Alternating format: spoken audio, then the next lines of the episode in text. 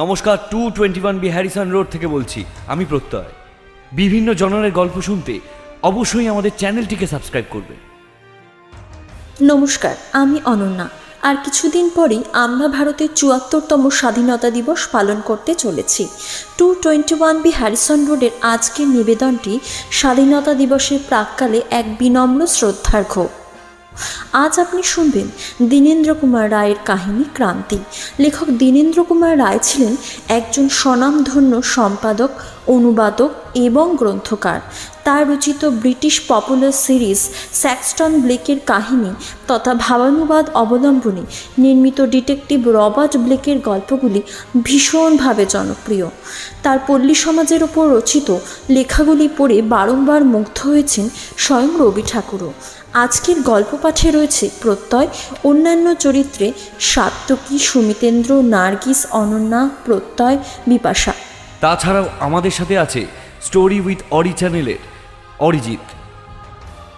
এছাড়া আমাদের সাথে পেয়ে গেছি গল্পের জন্য চ্যানেল থেকে সৌমেনদাকে এবং আড্ডাবাদ চ্যানেল থেকে প্রদীপ্তদাকে শুরু হচ্ছে আজকের গল্প ক্রান্তি।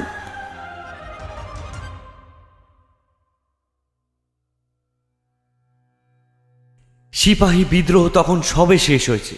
ইংরেজদের প্রবল পরাক্রমে নিজেদের রক্ষা করতে ব্যর্থ হয়েছে বিদ্রোহীরা। আর কোনো পথ না পেয়ে চুপ করে গিয়েছে এক সময় তেজিয়া লড়াকু মানসিকতার সৈনিকেরা। কিন্তু তাহলে কি হবে?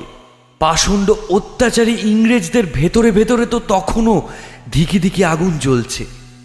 অস্ত্রধারী সিপাহী দেখলেই সেই আগুন ধক করে দাবানলের মতন বেড়ে ওঠে। আর সেই আগুনে সেই আগুনে ইংরেজ সৈনিকরা হয়, সেসব সিপাহীদের জ্যান্ত পুড়িয়ে মারে আর নয়তো গাছে বেঁধে চাবুকের আঘাতে ছিন্ন ভিন্ন করে।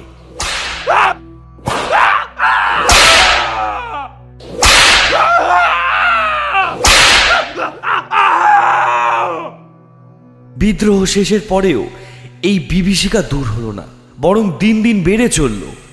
এক একটা নতুন হুজুক তুলে মার মুখে ইংরেজ সৈনিকরা উৎপাত চালাতেই থাকল। বলাই বাহুল্য, এইসব হুজুক ছিল সর্বৈব মিথ্যে। কিন্তু একদিন, আবারও একদিন রটনা রটল ছত্রভঙ্গ সিপাহীরা আবার জোট বাঁধছে।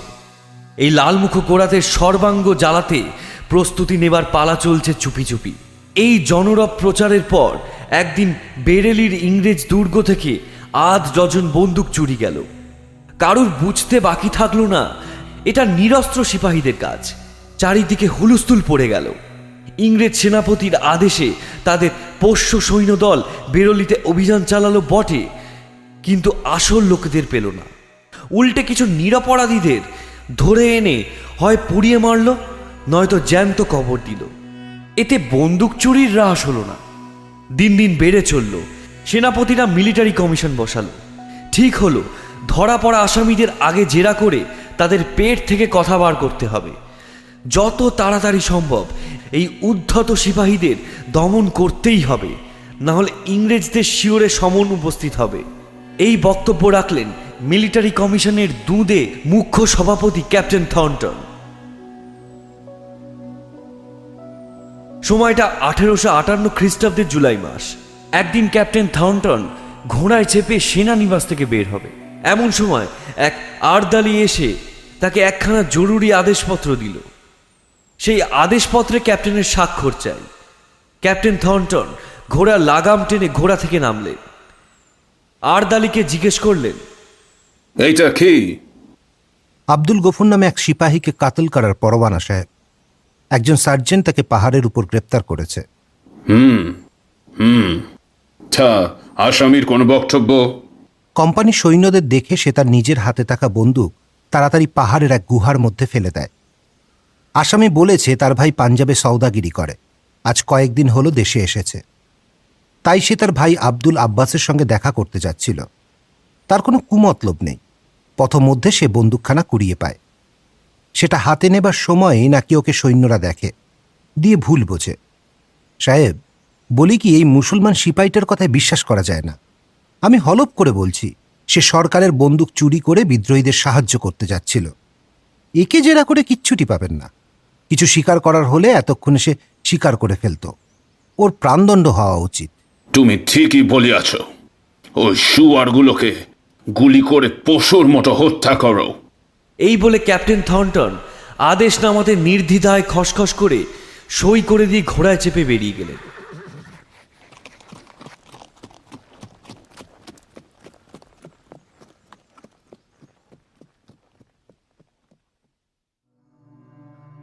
কিছুক্ষণের মধ্যে সেই আদেশনামা সার্জেন্টের কাছে চলে গেল। ততক্ষণে সেই সার্জেন্ট চাবুকের নৃশংস আঘাতে আব্দুল গফুরকে আধমরা করে দিয়েছেন। মাটিতে পড়ে সে কাতরাচ্ছে। এদিকে ক্যাপ্টেনের স্বাক্ষরিত আদেশনামা হাতে নিতেই তার ঠোঁটের কোণে ফুটে উঠল বাঁকা হাসি। পকেট থেকে রিভলভার বের করে চালিয়ে দিলেন গফুরের বুক লক্ষ্য করে। যাদের যাদের চোখের সামনে এই হত্যা ঘটল তাদের মধ্যে আব্দুল গফুরের ভাই আব্দুল আব্বাসও দাঁড়িয়েছিল। দাঁতে দাঁত চেপে সে তার নিরাপরাধী ভাইয়ের মৃত্যু প্রত্যক্ষ করল। তার শোক সন্তপ্ত মূর্তিময় দেহটা নিমেষে জ্বলে উঠল। সে ঠিক করল, এই প্রতিশোধ সে নেবেই। উদ্ভ্রান্তের মতন সে ছুটে গেল ভাইয়ের বাড়ি। দেখল সদ্য বিধবা ভাইয়ের গর্ভবতী বউটা মাটিতে আছড়ে পড়ে কাঁদছে। আর তার পাশে ওর আর দুই শিশুপুত্র ফ্যাল ফ্যাল করে তাকিয়ে আছে তাদের মায়ের দিকে।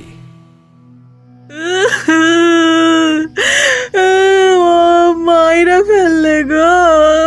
একেরে শেষ কইরা দিলে। ও কিচ্ছুটি করে নাই গো, কিচ্ছুটি করে নাই। ভাইয়ের সাথে দেখা করতে গেছিল গো। জানে মেরি দিলে ওরা। আমার এই প্যাটের চাওয়ালটারে, আমার প্যাটের চাওয়ালটারে মা ভাড়া করি দিলে গো, মা ভাড়া করি দিলে। এখন আমি কি করু আল্লাহ, আমি কি করু? তুমি ওদের ছাইরো না। আল্লাহ তুমি ওদের শাস্তি দিও। ওদের সবাইকে শাস্তি দিও, আল্লাহ। আব্বাস আর আত্মসংবরণ করতে পারল না। ঘরে মরচে ধরা অনেক পুরনো একটা পিস্তল ছিল।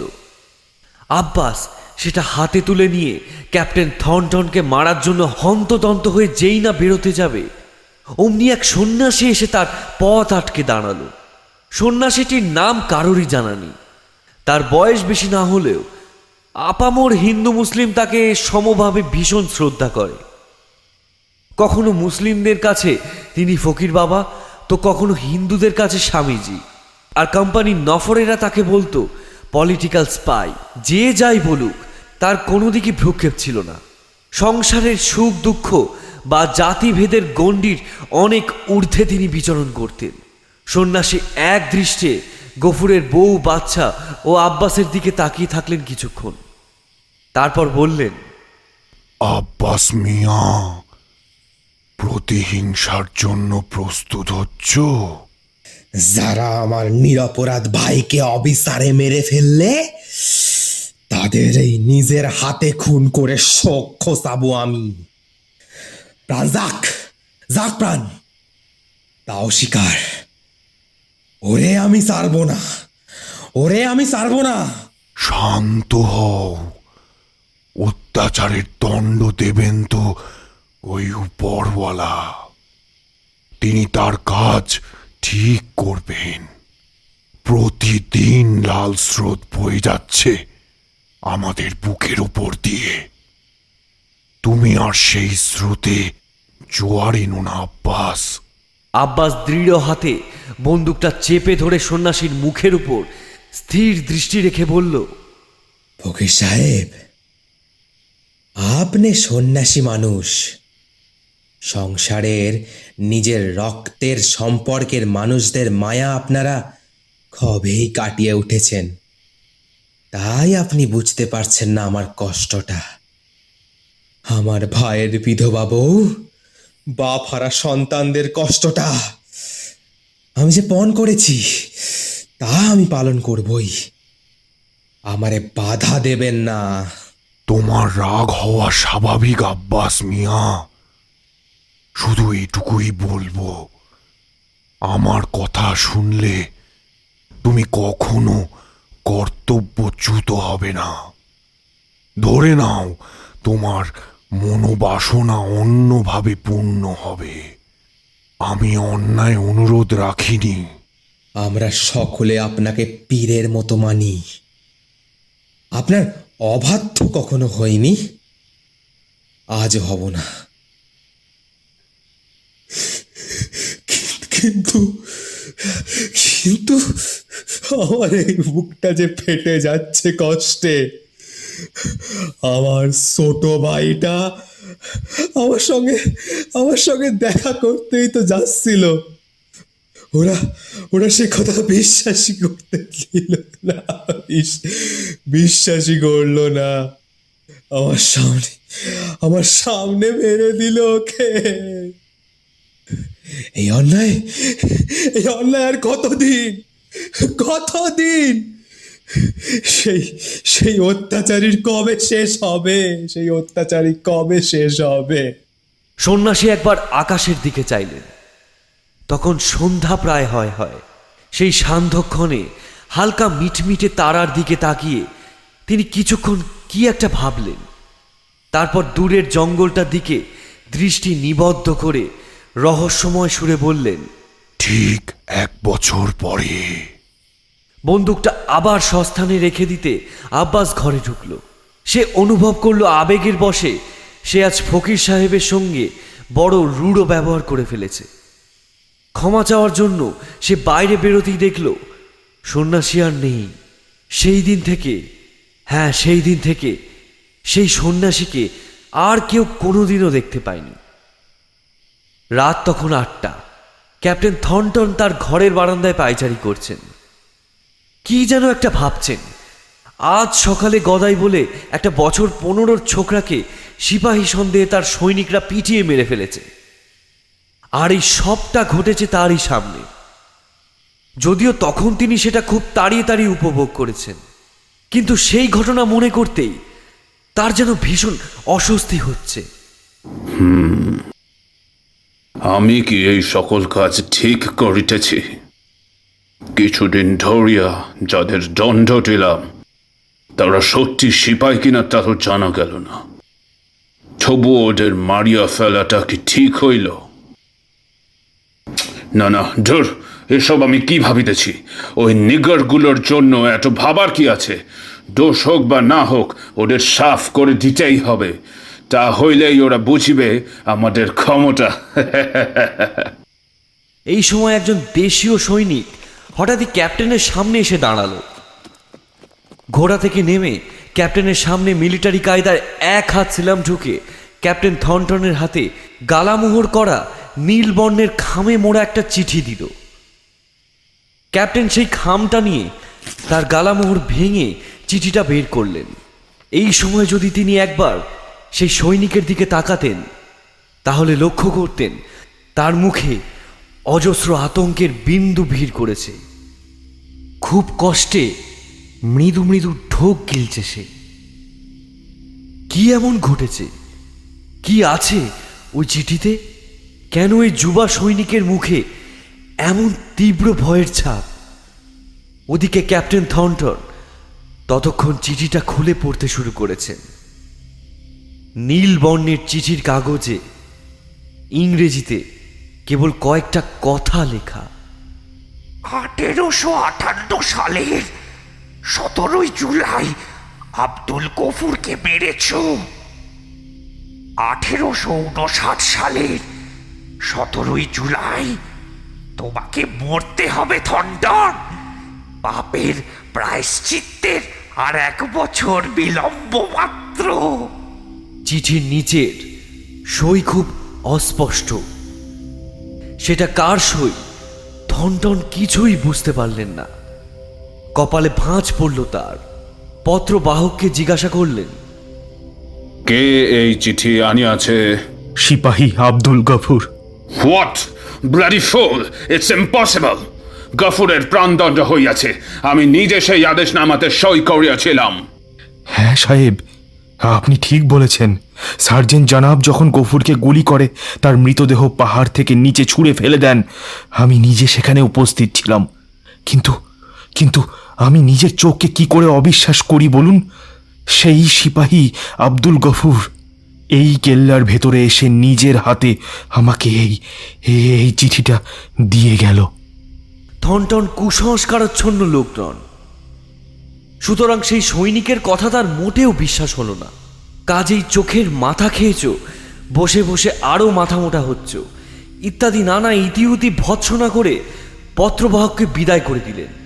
কিন্তু মনের মধ্যে সেই যে তার খচখচে ভাবটা উদয় হলো, তবুও জোর করে তিনি তা কাটিয়ে উঠতে চেষ্টা করলেন। এতদিন সহস্তে প্রচুর লোককে পিঁপড়ের মতন পিষে পিষে মেরেছে যে দুধে ইংরেজ অফিসার। তার এই সামান্য চিঠিতে দমে গেলে চলবে কেন? ক্যাপ্টেন থনটনের স্ত্রী, লেডি থনটন, তখন আগ্রায় ছিলেন। ষোলোই আগস্ট, রাত্রে ক্যাপ্টেন বেরেলি থেকে স্ত্রীকে দেখার জন্য আগ্রায় এলেন। অনেকদিন পর লেডি থনটনের সঙ্গে তার দেখা হওয়াতে সারাদিন ক্যাপ্টেন থনটনের বেশ মজাতেই কাটলো।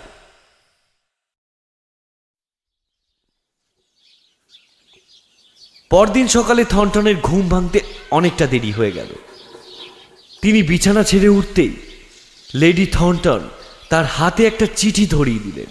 চিঠিটা সেই আগের মতনই, নীল খামে আটা। আর সেটা দেখে ক্যাপ্টেনের মুখটা পাংশুবর্ণ হয়ে গেল। কাঁপা কাঁপা হাতে খামের উপরে সিলটা ভেঙে চিঠিটা বের করতেই দেখলেন, তার উপরে ইংরেজিতে লেখা পাপের প্রায়শ্চিত্তে আর এগারো মাস দেরি থন্ডন কে এই চিঠি আনিয়াছে? এই তো একটু আগে ভাঙড়ুর বারান্দায় বেড়াইতেছিলাম। একটা দীর্ঘদেহী মুসলমান সিপাহী আমার হাতে চিঠিটা দিয়া কোনো কথা না বলিয়া চলিয়া গেল। কাহার চিঠি উহা? হুম কারোর না। উফ, কে এই সিপাহী? কে? কে? থনটন চিঠিটা প্রবল আক্রোশে টুকরো টুকরো করে ছিঁড়ে ঘরের বাইরে ফেলে দিলেন তারই একটা টুকরো হাওয়ার ঝাপটায় আবার ঘরের মধ্যে চলে এসে ক্যাপ্টেনের মুখে এসে পড়ল। তিনি বিরক্তি ভাব নিয়ে টুকরোটা ফেলতে যাবেন। হঠাৎই তার নজরে এলো সেই টুকরোর মধ্যে লেখা আছে, এগারো মাস। ক্যাপ্টেন আর শান্ত থাকতে পারলেন না। দিনরাত তার মনে হতে লাগল তাকে কেউ অনুসরণ করছে। কোনো এক অতি প্রাকৃত ঘটনা তার পিছু নিচ্ছে, যার সঙ্গে ওই চিঠির যোগ রয়েছে।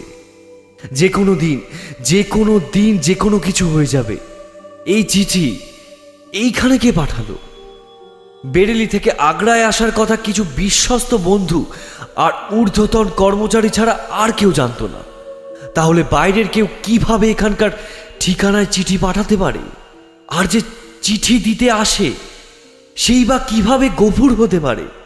একের পর এক অলৌকিক চিন্তা এসে ভিড় করল থনটনের মনে।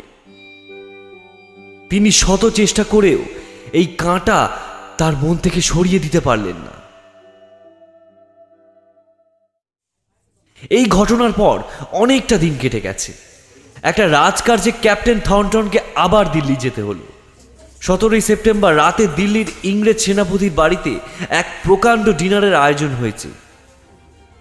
ক্যাপ্টেন কর্নেল, লেফটেন্যান্ট মেজর, প্রভৃতি উত্তর পশ্চিম প্রদেশের সকল মিলিটারি জিনিয়াস আসরে উপস্থিত।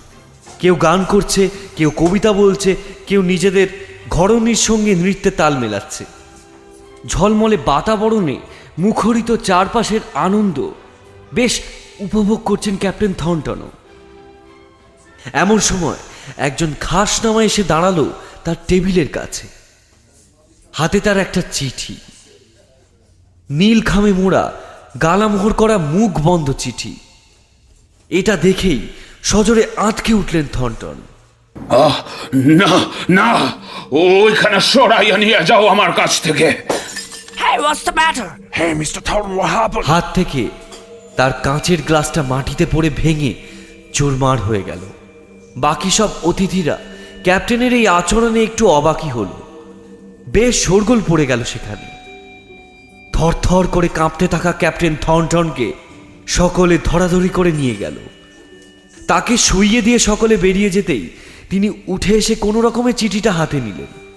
প্রথমে খুলতে সাহস না হলেও তারপর এক ঝটকায় গালাটা ভেঙে চিঠি বের করে দেখলেন, তাতে লেখা তোমার পরমায়ু আরও এক মাস কমলো, সাহেব।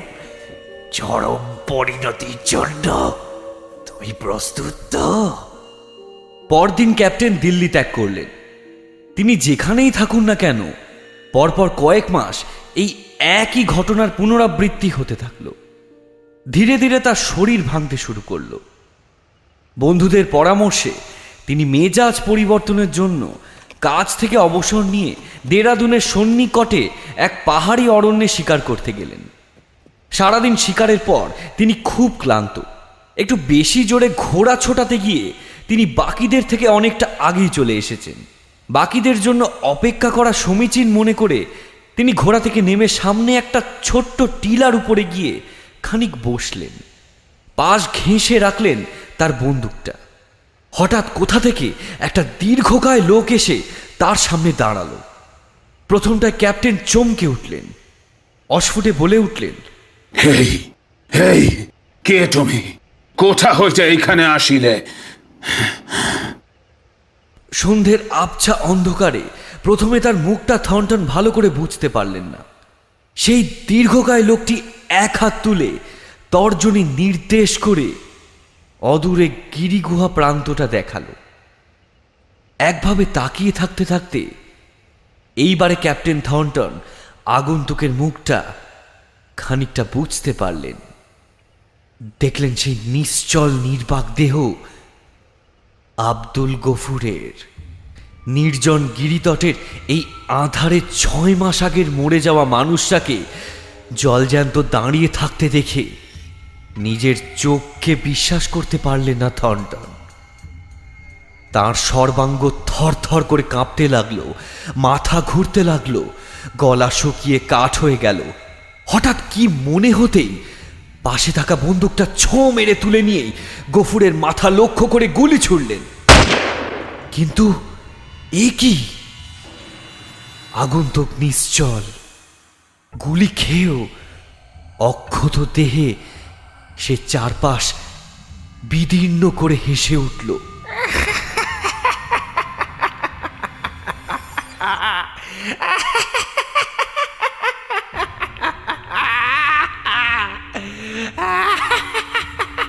সেই কান এঁটো করা হাসি শুনে ক্যাপ্টেন স্থির থাকতে পারলেন না। মাথা ঘুরে পড়ে গিয়ে জ্ঞান হারালেন।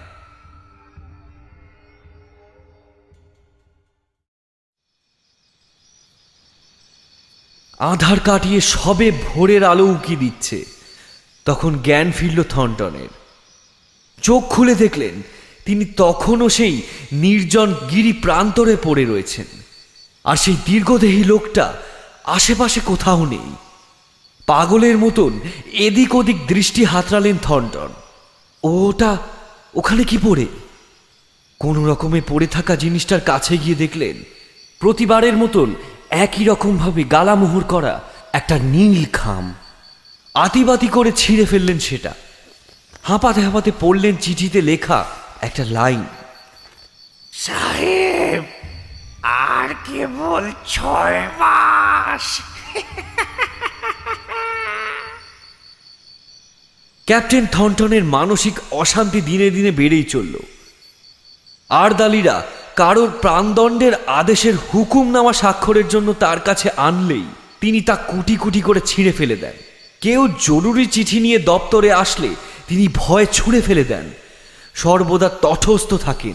এই বুঝে নীলখাম আবার এলো। আড়ালে আবডালে অধস্থন কর্মচারীরা তাকে নিয়ে হাসাহাসি করে।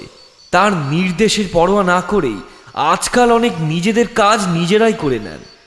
হাস্যহীন মাংসবর্ণ জ্যোতিহীন, কোটরাগত চোখ নিয়ে ক্যাপ্টেন আজকাল পাগলের মতো নিজের মনেই বিড়বিড় করেন। মনে হয় তিনি যেন চোখের সামনে কাউকে দেখতে পাচ্ছেন। না না না না, আমার কিছুটি হইবে না, ওকে ওখানে স্ক্রাউন্ড্রাল, আর এক পায়ে গলে গুলি করে মারিব নিগা। বেরোলি কন্টেনমেন্টের বাইরে একদিন ক্যাপ্টেন থনটন ঘোড়া চড়ে সকালের দিকে খানিক বেরিয়েছিলেন। শরীর অবসন্ন, ক্লান্ত। বিনিদ্র রাতের ছাপ তার চোখে মুখে স্পষ্ট। আস্তে আস্তে তিনি তীরবর্তী একটা সেতুর ওপরে এসে পৌঁছলেন। এক অনতি দীর্ঘ খালের ওপর সংকীর্ণ এই সেতু। সেতুর অপর প্রান্তে ঘোড়া নিয়ে এসে দাঁড়াতেই চোখে পড়ল এক বৃদ্ধকে। কেউ রামহিত তেওয়ারি না? হ্যাঁ ওই তো। ওর ছেলে পরীক্ষিতকে বিদ্রোহী সন্দেহে তোপের মুখে উড়িয়ে দিয়েছিলেন ক্যাপ্টেন থর্নটন তার আদেশে ইংরেজ সৈন্যরা বৃদ্ধের সর্বস্ব লুটে নিয়েছিল। এমনকি এমনকি তার ছোট কুঁড়ে ঘরটাও আগুনে জ্বালিয়ে ছাড়খাড় করে দিয়েছিল।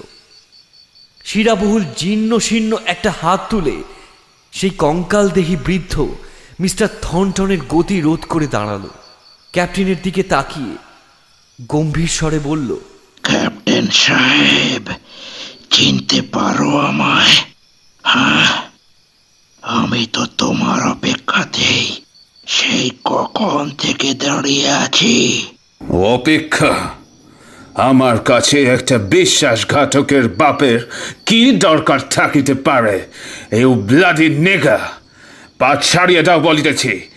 নাহলে নাহলে বুকের ওপর ঘোড়ার খড়ু চেপে মারিয়া দেব। উদ্ধত্ত এখনও শেষ হয়নি দেখছি। তোমাকে শাস্তি দেওয়ার জন্য সে এসেছে সাহেব। তোমাদের শেষ করতে পরিবর্তন আসবে ক্রান্তি আসবে সাবধান খুব সাবধান। ক্যাপ্টেনের দেহের সব রক্ত যেন অশীতিপর বৃদ্ধের কথা শুনে ঠান্ডা জল হয়ে গেল। তবুও গলায় তেজ এনে কোনো রকমে বললেন নিমখারাম তোর এত বড় সাহস তুই আমার সামনে বুক চিটিয়ে কথা বলিস? তোর ছেলের মতো চোখেও মেরে ফেলিব আজ। রাগে লাল হয়ে উঠল ক্যাপ্টেনের মুখ। বন্দুক উঁচিয়ে ধরলেন তেওয়ারির মাথার দিকে লক্ষ্য করে। বৃদ্ধ কিন্তু অচঞ্চল। মুখে একটা ঠান্ডা হাসি নিয়ে আর একটু এগিয়ে এসে ধুতির খুঁট থেকে একটা খাম বের করে আনলো। গালামোহর করা নীল খাম। ক্যাপ্টেনের মুখের উপর সেটা ছুঁড়ে দিয়ে কোনো কথা না বলে পেছনে ফিরে চলে গেল সে। থনটন কিছুক্ষণ নিশ্চলভাবে দাঁড়িয়ে থাকলেন। হাত থেকে বন্দুকটা মাটিতে খসে পড়ল। কাঁপা দৃষ্টিতে নীল খামের দিকে তাকিয়ে থাকলেন। তারপর সেটাকে তুলে নিয়ে খুলে পড়তে থাকলেন। স্পষ্টভাবে সেখানে লেখা আর একটা মাস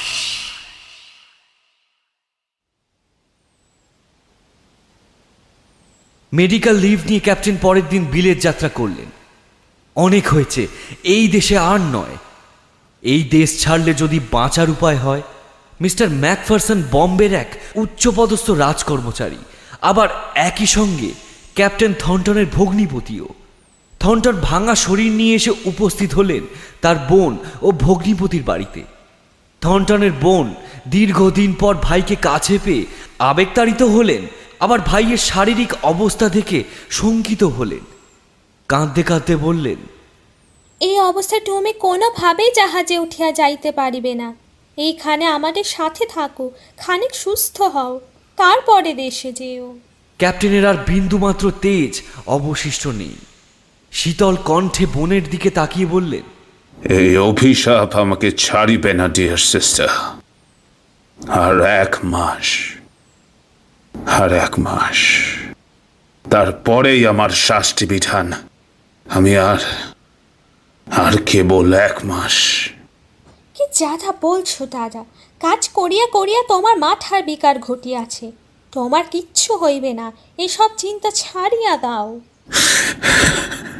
না না আমি চিন্তা ছাড়িলেও ও আমাকে ছাড়িবে না। ও আমার বুকের ওপর বসে আছে আমাকে আমাকেও মেরে ফেলবে মেরে ফেলবে। থনটনের এই অবস্থা দেখে ভীষণ ঘাবড়ে গেলেন তার বোন। সঙ্গে ভগ্নিপতি ম্যাকফারসন ও লেডি থনটনও খুব ভয় পেলেন। দাদাকে ভালো করে তোলার জন্য দিন রাত তার সেবা করতে লাগল তার বোন। একদিন বোনের অনুরোধে ক্যাপ্টেন থনটন একটি বিলেতি থিয়েটারে সন্ধেবেলাতে অভিনয় দেখতে গেলেন। সেদিন মহাকবি শেক্সপিয়ারের হ্যামলেট নাটকের অভিনয় ছিল Marcellus and myself, the bell then beating one. Peace, break me off! Ah! See where it comes again? In the same image, like the king that's dead! If thou art a scholar, speak to it, Horatio! Looks it not like the king, Marcus Horatio? Most like. It harrows me with fear and wonder. It would অভিনয় দেখতে দেখতে Speak to it, হঠাৎ বক্সের উপর থেকে captain Thornton আর্তনাদ করে উঠলেন এই ওই তো ওই তো এইখানেও এসেছে আমাকে মারতে। কেউ ওকে ধরো ওকে ধরো। ক্যাপ্টেনের বোন লেডি থনটন সকলে তড়িঘড়ি করে তাকে ঘিরে ধরলেন। ততক্ষণে ক্যাপ্টেন মূর্ছা গেছেন। বহু চেষ্টায় তার জ্ঞান ফিরতেই আবার বলে উঠলেন তোমরা হ্যামলেটের পিতার প্রেতাত্মা দেখেছ? আমি দেখেছি আমি দেখেছি ওটা গফুরের প্রেতাত্মা। হ্যাঁ হ্যাঁ ওটা গফুর। গফুর গফুর কে দাদা তুমি ভুল দেখিয়াছ। একজন সিপাহী বিনা বিচারে তাকে প্রাণদণ্ড দিয়েছি এই আমি। হ্যাঁ আমি আমি আমি।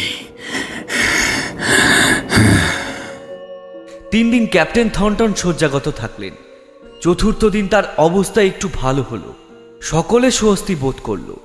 দুপুরের দিকে থনটন বাইরে এসে একটা ইজি চেয়ারে বসলেন। বাংলোর সামনে প্রকাণ্ড প্রান্তর। সমুদ্রের দিকে হাওয়া এসে তার কপালে জমে বিন্দু বিন্দু ঘামকে মুছে দিচ্ছিল। হঠাৎই নীল পতাকাধারী এক সৈনিক পুরুষ সেই বারান্দায় একেবারে ক্যাপ্টেনের মুখের সামনে এসে দাঁড়াল। গফুর তার পেছন পেছন এসে দাঁড়িয়েছে বহুজন। গদাই পরীক্ষিত সহ আরও বহু এমন মানুষ, যাদের মৃত্যুর পরোয়ানা নিজের হাতে লিখেছিলেন। ক্যাপ্টেন থর্নটন সৈনিক বেশধারী গফুর, একটা নীল বর্ণ চিঠি বের করে ক্যাপ্টেনের স্থির নিষ্প্রহ চোখের সামনে তুলে ধরল। আজ সেই চিঠি খামে আবদ্ধ নয়, খোলা চিঠি, অক্ষরগুলো অক্ষরগুলো রক্ত দিয়ে লেখা। ক্যাপ্টেন থনটন নির্মিলিত দৃষ্টিতে পড়লেন। আজ আঠেরোশো উনষাট সালের সতেরোই জুলাই। সূর্যাস্তের সঙ্গে তোমার পরমায়ু শেষ হলো ক্যাপ্টেন থনটন। থনটন গগনবেদী আর্তনাদ করে মূর্ছিত হয়ে পড়লেন। তার সেই মূর্ছা আর ভাঙল না। সেই চিৎকার শুনে সকলে দৌড়ে এলো। দাদার অবস্থা দেখে দিকবিদিক জ্ঞান শূন্য হয়ে ক্যাপ্টেন থনটনের বোন ছুটে এসে নীলবর্ণের পোশাকধারী সিপাহীকে তীব্র স্বরে জিজ্ঞাসা করে উঠলেন এই কে তুই? ক্রান্তি।